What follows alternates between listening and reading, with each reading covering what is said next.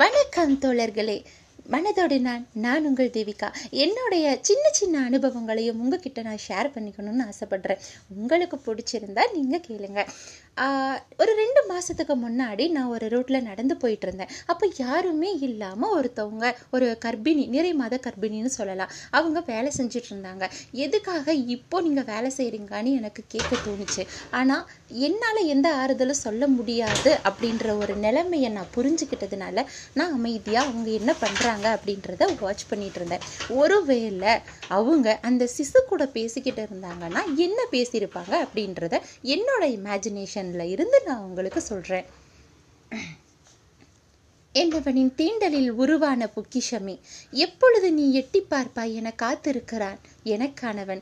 நீ அறிவாயோ சிசுவே. தாழியில் தொடங்கி தாம்பத்தியத்தில் கலந்து தாங்கிக் கொள்ள ஆரம்பித்தவன் தாங்கிக் கொண்டே இருக்கிறான். நான் உன்னை தாங்கும் இந்த கணம் வரை.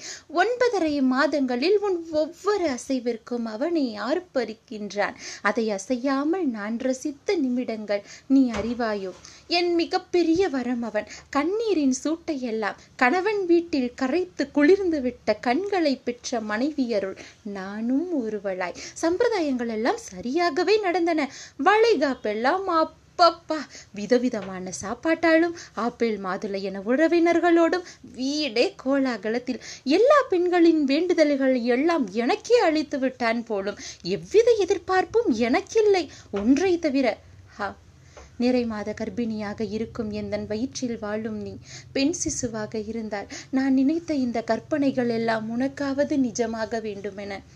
ஒருவேளை சோற்றுக்கும் மல்லல் பட்ட இன்றோ நாளையோ வெளிவரம் இருக்கும் உன் நிலையை நினைத்து நான் மிகவும் வருந்துகிறேன்.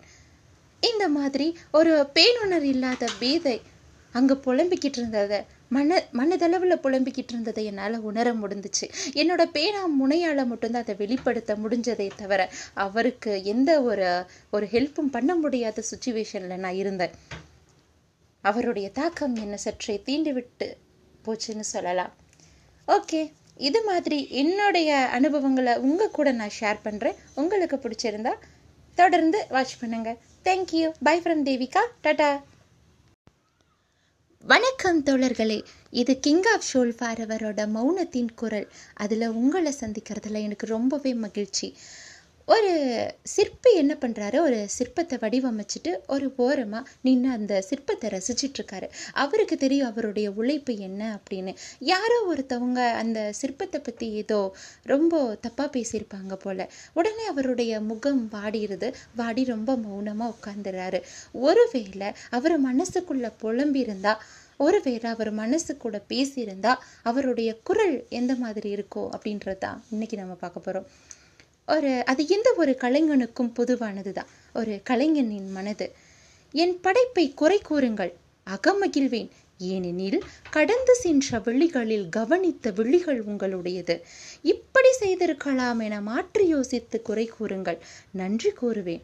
ஏனெனில் உங்கள் சிந்தனைகளை கிளறிவிட்ட மகிழ்ச்சி உள்ளது. ஆனால் நான் வடிவமைத்த நோக்கமும் வடிவமைக்கப்பட்ட காலமும் அதன் தேவையும் அறியாமல் இழிவாய் கூறாதீர்கள். ஏனெனில் கலைஞன் நான். என் ரசனைக்கானது உங்கள் கண்ணில் பட்டது. அவ்வளவேதான்.